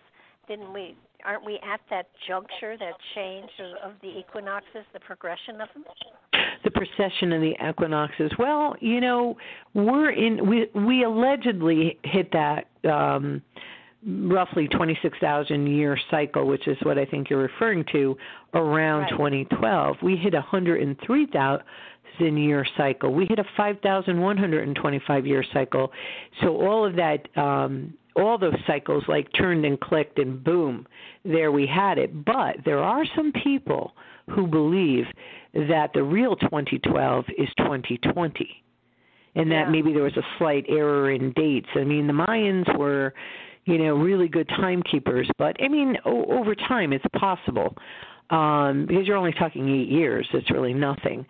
So we are in this huge shifting, and and physical to spiritual could be um, emotional body to you know, being free of the emotional body in the Aquarian age. There's, you know, that's a 2,000 year cycle. Whatever it is, I know we feel we feel it in our bones. And people who aren't even into the kind of stuff that you and I are discussing tonight, Barbara, they're feeling it too. Oh yeah, and so that's you know, it's kind of like this is an exciting time. Is it upsetting? Well, if you want to look at it that way, fine. But to me, it's a this is a challenge. This is a whole new age we are looking at, and we're here at the very beginning of it. And and yeah. and and and it, like I said before, we're being birthed into a new age, and birthing hurts. Birthing is painful. Um, the, I, I've had a I've had a kid. You can't. It's bloody and it's hurt. messy and everything else. Yeah, and and yet, if you survive it, and and and most people will, um, you know there is a dawning of something quite beautiful. And and like you said before it has to be nurtured. It has to be taken care of. It has to be gentled along until it can can really get its feet on its on the ground and begin to flow with a steady stream of energy. Um and and so i i think those people and i hate the term who are light workers um yeah. i i i prefer to call myself a a bridge walker you know, Mm-hmm. because I have one foot That's in nice each too. I like that. in each word in each world, so that so that those people who are in the position that have a foot in each world, so to speak, um, they provide the anchors, and and you know, not that they they have to go out and do anything or anything like that, but so long as they stay stable, they create a well of stability that will that will kind of merge out. And you never know who's a bridge walker. You just don't know. But You just but, don't know. but but there are there are enough of them out there so that I really believe that their their, their energy is is moving out there slowly and at some point will merge to create that atmosphere that is um, nurturing enough for a new age to begin to grow and and so you know, I, I yeah, I feel I feel that it's there, and I feel that many people, many more people, are awakening, and I just feel at this point with what I've learned, you know, left brain, right brain, heart centered. The combination of all of it is I just feel that for me, I'm just speaking for me, I've been privy to you know, as a double Aquarian to be, you know, a little ahead of the curve, a little bit, and see things and put the pieces together so that whether it's a journey, you know, deep in the wood in in in England or Southwest France or Scotland or, you know, Washington D.C. or wherever, you know, it's going to take me to Ireland yet and Portugal and Spain and uncovering those mysteries, but I believe that it's so important to put our voice in the mix because with time and with commitment, wisdom is there if you oh, choose oh, that pathway. And I think a lot of people now waking up are barraged and bombarded with a lot of false information as well. Because again, at these times of the shift of the ages, it's so vulnerable that if you can have people believing stuff that has absolutely no rea- you know no basis in any kind of fact at all or you know uh, underpinning of the ancient mysteries and foundational initiation and and cultures and timelines and peoples and what that all is. So i'm excited to um you know not only be doing the things that we were talking about tonight but also uh, I, along with a few um, people, are creating a digital library where we're going to offer for free certain sources on certain topics weaved throughout the Grail mystery to to begin to help people have a focus on if you really want to learn about this, we recommend this book here. This is a like you know, forget a lot of junk that's out there. This is this is your good, solid uh, foundational piece, and it's free. They could take it or leave it. Um, and then more things as as COVID at some point COVID will go away. Uh, yeah. Maybe the end of next year, you know, it'll be be lessened enough to where we can move about much more again and um you know show people and bring people to these places to assist because this awakening just like you were saying at the beginning of the show you know we're never going back to normal it's a new normal and we're defining oh, yeah. that right now and so i'm excited to um, facilitate and, and create space for people to begin to experience this um, in a much different way that's kind of cool. It's it's adventure and it's mystery and it's cool and you know there's so many interesting things you can do along the way. So i'm excited. I didn't even know i was going to talk about the library but it is coming. It's going to be launched um oh, hopefully by the end of the year i think we'll have it all together technology wise and um again the initial parts of it will be free for people. Um and then at some point when we can resume in person uh, workshops or or trainings more in person rather than you could do all you know workshops online pretty virtually. But the real experience is still in person you know? Oh yeah. I you know you mentioned a lot of areas that you've you've gone and you've taken tours to. You two names I kept hearing when you were mentioning them that I didn't hear you mention. One was Malta and the other was Santorini. Are those places that you might be going um, I don't feel the pull to go to Santorini, although it seems spectacular. But I do feel the pull to go to Malta, and we were go- I was going to go a few years ago because um, I think you've had Glenn Kreisberg on in his book oh, yeah. Spirit in Stone. Glenn was part of uh, an archaeology, uh, archaeoacoustic uh, group that did research and presentations there in 2014.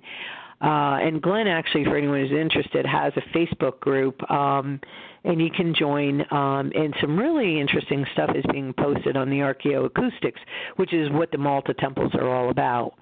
Um, so I would like to go there, but it is so remote that it takes quite a lot of planning. And I would like to make a trip ahead of time there, and I haven't been able to do that yet. Yeah, I know Maria Wheatley has been there. And to Malta. Highly of it. Yeah. Yeah, yeah. Even Sardinia is piquing my interest with what they're finding, you know, not only about the giant culture, but then parts of it that are in the blue zone where people are living long lives too. So, um, you know, some newer avenues, but I think Portugal and Spain have to be explored, you know, and there's multiple timelines there, megalithic, Templar, and the bloodline, and then of course there's Ireland and I think when those are completed, I think maybe Malta will come in because I think it's pretty powerful there, and those are big energies. Oh yeah, I, I'm I'm terribly drawn to. Though I will remotely do it, I'm not going to get on a plane and going there. But to to Göbekli Tepe, um, that's like yeah, I don't feel drawn to go there, especially with the some of the um uh violence and or you know tribal wars or whatever they have going on there mm-hmm. but i do enjoy watching the further discovery of uh the layer that's connected potentially to the the constellation cygnus that's a whole other yeah. one we haven't even talked about. Um, and the ancient people that were there, and they're finding it goes back later and later. So uh, I really keep my eye on that one in terms of what's being found, but I, I don't know that I'll actually go on the ground there. I will go back to Egypt though. Ah, well, hey. I will because my first, you know, I had some very difficult past life uh past lives come up there when I was there and it was really personally it was very hard and so I I enjoyed being there but yet I was so ready to get out of there because it was difficult and I had a hard time there uh personally I was um harassed a lot by the guys there um oh, wow. and I'm thinking it's got to be this whole ISIS thing. I don't know what it was. It was crazy. But I think a lot of that's behind me now and I could go and have a more um, a, a deeper experience and a little bit more enjoyable, although it's tough. But I will go there once more. Yeah, I think that that um, I am I am to the point where, as far as visiting a lot of these ancient sites, I'll do it remote viewing wise, um, and mm-hmm. and uh, you know it it to me is almost just just the same as as actually being there, and yet I have a bathroom right near me, and I have my own bed. So. yeah, I know. I know. Tra- uh, traveling uh, has gotten complicated for sure, but um, I still I still have that urge within me. So I'm going to keep going until. Uh, until I no longer do. But uh, I, you know, it, with all that you've experienced, you should be able to tap in remotely and even bilocate your consciousness to these places too. So yeah, no, I've I've you know, yes, absolutely. And and even down to the smells. So, you know, it's it's kind of it's it's fascinating and um it saves on plane fare for sure. Uh yeah, in hotels. tremendously. But you know, I think what what you've done is is amazing and it just seems to me that that when I when I kind of visualize a map of the United States, I see so many other places that light up that are either vortexes or part of a, a grid work or something that, that certainly could be visited and you know done something with because it seems to me that, that you've only just started. Um, I I agree with that. I mean, we did have people in Sedona and Santa Fe and Seattle and Missouri and Florida and throughout New England and and so forth. So we did have people uh, out at Serpent Mound in Ohio. We did have a good support system, but I agree. And, you know, I knew that when we were done with Washington, D.C., it was like it was the culmination. But like you said earlier, but we felt, ooh, in this way, what we've just done now has just begun. Oh gosh, and Mount Washington comes up here too. Yeah. Yeah. Um, so you know, I'm all in. I you know, to me being in the states is easy because it's the same currency, the same language. Even if it's different time zones, it, when you travel abroad, being home domestically and traveling is just so much easier uh for so many reasons. You're on the right side of the road, you know, whatever. Um, and I, I actually love traveling in America. I know people say we're divided, but honestly, when I go out into in, into the world and put my feet on the ground, most people aren't looking to be divided. They're looking for the basics, and people get along. Oh, yeah. You know, they, I mean, generally they do. So, I love traveling in the United States. Well, I think one of the things that used to bother me greatly is when you talk about antiquity, most people go to Greece, Rome, and Egypt, and the reality here is is that here in the United States, we have places that are even older than those. Mm-hmm. And we we have pyramids here. We have, you know, we have sites here that that are so ancient you you can't put a date on it. And we have even though the country was left alone for well, it wasn't left alone. See, that's it. There were It wasn't destroyed and it wasn't, you know, power over. It was a different model. Yeah, and and people weren't fighting to control it and stuff like that. It was it was virgin territory that was honored by the indigenous people. And and then the Europeans invaded it and ruined stuff. But they did. but there's there's still memories and energetics of those times. Nobody has ever figured out what the stone chambers were for. And I know. you know, it, it just it, to me there's so much ancient history here in the United States that is not being taught, is not being paid attention to. Um, the copper mines, 9,000 years in, pr- in production. Nobody talks about Mhm. them. And that Hammonasset line from Long Island to Devil's Tombstone in Stony Clove, uh, in the Catskills, if you if you keep it on the same line that it's moving, which is on the navigational system, it's in that framework of of of execution, the way they used to do it. You end up right at the copper mines. So those ancient copper mines in Michigan that you're talking about. So somebody knew to mark that, which then became I don't know how long it was considered native sacred land in Long Island, but where the inception point of the human Hammonasset line that Glenn, of course, talks about was Professor Pritchard's discovery, I think. Um, yeah, it's on the Graham Hancock website, but it starts on native sacred ground. Yeah. It's marked and- that way now today. I mean, we have pictures of it. We have people that have gone to it, and it goes right there, and it ends up. So even if the Templars or whomever were, you know, the the ancient mariners were following that, there's a group that's even older. I mean, now you're talking nine thousand years ago. Is that that's the date for the mines? Yeah, they've been mined for at least the last 9,000 years.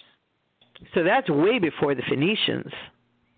Yeah, and not only that, but there are um oh, who is it? Um Osmon, Rick Osmon in his book um can't remember the name of it now, but it's one of my favorite books. Up and down the Mississippi and the there's another river, there are there are what seem to be the remains of Roman forts. And he's saying it's either the ninth or the seventh um Roman army went missing, and there is a thought that they may have ended up in this country because Roman coins have been found all over the Midwest and stuff like that. So, oh yeah. Oh yeah. and that goes way back. So, um, yeah, I, I, I just, and this isn't taught in history books. So, No, none So- of it is. And I, I was actually one of um a, one of my friends who was with us on the journey is a retired teacher, and she's an amateur historian among other things. And we were talking about you know the history that we were following, and how if it was ever really portrayed, like the kids would be so much more interested oh yeah, you know and we were even talking about most of us uh, there were there were three of us um who had watched the series on Netflix called Turn and it dealt with you know that original Culpeper or Culper spy ring around Washington in the Revolutionary War. It was really cool. It was I think 4 seasons long. And um oh my god, why why was I even talking about that? I have so many thoughts in my mind. I'm so excited. I was bringing that up for what reason? There was something Well, I wanted to share with you with that in relation to what we were just saying. Lost my train of thought. when when Jefferson sent Lewis and Clark out, they were they were looking for Indians that spoke Gaelic because if they could find any, that would mean that we bought we bought the country from the wrong country. Yeah, and also too in the esoteric, the hidden expedition of Lewis and Clark, it's really believed that Jefferson knew that there were certain artifacts and um things buried if you will and people that he may have wanted to connect with who knew certain things. And he clearly sent Lewis and Clark out for that esoteric part of the mission. So and it, it- again it tracks back to Jefferson and what he really knew and what the indigenous tribes and I know man in either the 13th pillar, I think it was the 13th pillar, not Last Refuge, they make their way out to the vault in Montana and the tribes that are are there for them as well um who have guarded for so very long and they do a parallel story with these two templars but anyway jefferson was um you know definitely he had a he had a hidden agenda for sure with lewis Was and clark Was it Meriwether Lewis that was murdered on his way back to talk to Jefferson, or was it Clark? I know one of them was murdered on the way back. it was meriwether lewis yeah uh, so I mean, there's so much cool stuff here. There is so much cool stuff. I know my my friends in uh Europe and the UK when I say this like they for a long time they would just laugh at me like yeah okay. You know you don't have anything old there. And I'd be like oh no we do. It just it it it hasn't received the attention. And then when I would say that the Templars were here of course you know even Tim didn't believe me like they were never there. They were already disbanded. And and he's a Templar he was a Templar expert but I knew. And now the pieces are just coming together. It was secretive you know and and because of that I mean the Templars had a lot to do with our forming of America. Uh oh, the yeah. the Scottish, some of the Jacobites, I mean they they were it you know where things didn't work there, they were going to work here. And uh and I mean we could go on and on and on about the Iroquois Well, nation and how that's connected Sure. and how far back that really truly goes. Um fascinating stuff. Really Okay, fascinating. So we we were we set out and I believe we did the original leg, which is what we were supposed to do, and I believe we will continue on um as well. It was really rewarding to see all these structures despite all the chaos we find ourselves in in a pandemic they're still there and there's still a lot of good people on the ground who are doing their very best to um adapt and move forward and Absolutely. and I think that's inspiring. and and I think they will prevail. I really do. Um, we're getting down to four minutes here. Um, I do want you to to get your information out there so that you can send people to wherever you need to send them to, whether it, you know whatever sites you want to put out there. Let them know where. Well, I think the best thing to do for the hub and and the easiest thing is for them to go to my website at www.gloria dash amendola a m e n d o l a dot com because from there there's a lot of stuff and I have my email address and I'm on Facebook. Um, I'm not overloaded on social media. I don't have the time. But if you send me an email, I will get back to you. I do try to answer questions to the degree I can and um you know, we we it's just like you said before too, it's a challenging time and it's an extraordinary time all at once. And uh so that's the best way to get a hold of me. That has all the info. and and once a month, hopefully, you'll be back here. And, yes. Um, yep. sh- sharing good stuff with with all of us because you're such a such a deep well. It's it's wonderful to plumb the depths.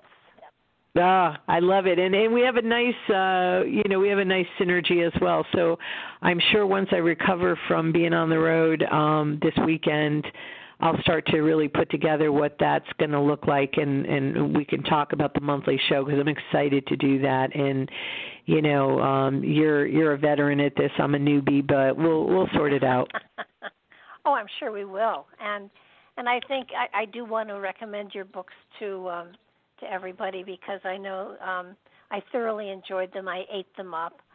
And Thank you. um, I, I put out a play that I did that started this journey, and it's up on Amazon, and I also have it. And um, it's it's a modern day piece, but I am also uh, concluding a book that I'm hoping will be out um, end of October called Waking the Wizard. So actively working very hard to get that one done. That's my timeline. So we'll see. Uh, and it's a lot about what you and I just talked about, like going and and you know being on the ground and and doing certain things and getting the right brain vision or the message or the channeling and then the left brain and what comes in and how it comes together as a holistic experience and that we need to respect what comes through that right brain because it has its own language like the dream time and it can really inform us so it's the process of some of what happened to me and i had no idea when i was starting out i literally did not i was confused and thought i was going crazy and then oh my god did pieces come together I know, and it's so great. And and like I said before, you end one journey only to begin another, which is which is the coolest thing ever. Um, we are out of time. I do want to thank you, and um, I look forward to talking to you again.